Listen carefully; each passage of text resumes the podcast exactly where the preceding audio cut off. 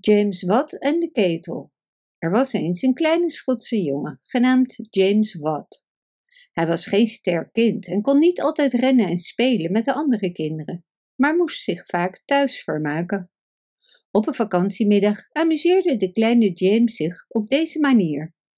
Hij hield een schoteltje boven de stroom stoom die uit de tuit van een kokende ketel kwam.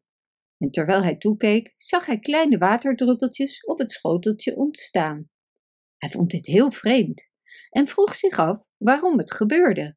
Want hij wist niet dat stoom gewoon water is, dat door de hitte van vorm verandert.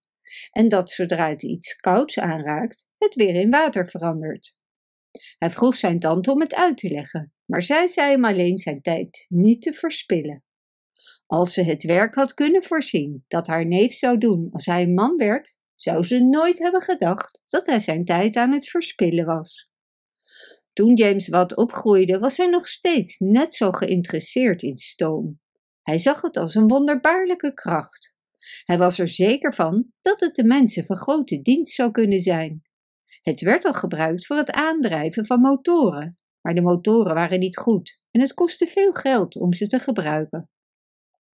James Watt dacht dat ze verbeterd konden worden, maar het duurde lang voordat hij de goede manier vond om dit te doen. Dikwijls zat hij bij het vuur te kijken naar het deksel van de ketel, terwijl dat door de stoom aan het dansen was, en maakte hij vele plannen. En eindelijk kwam er een zeer gelukkige gedachte bij hem op. En zijn plan maakte het mogelijk grote verbeteringen aan te brengen in de werking van motoren. En nu drijft stoom onze treinen en schepen, onze molens en fabrieken aan. En is stoom een van onze nuttigste dienaren.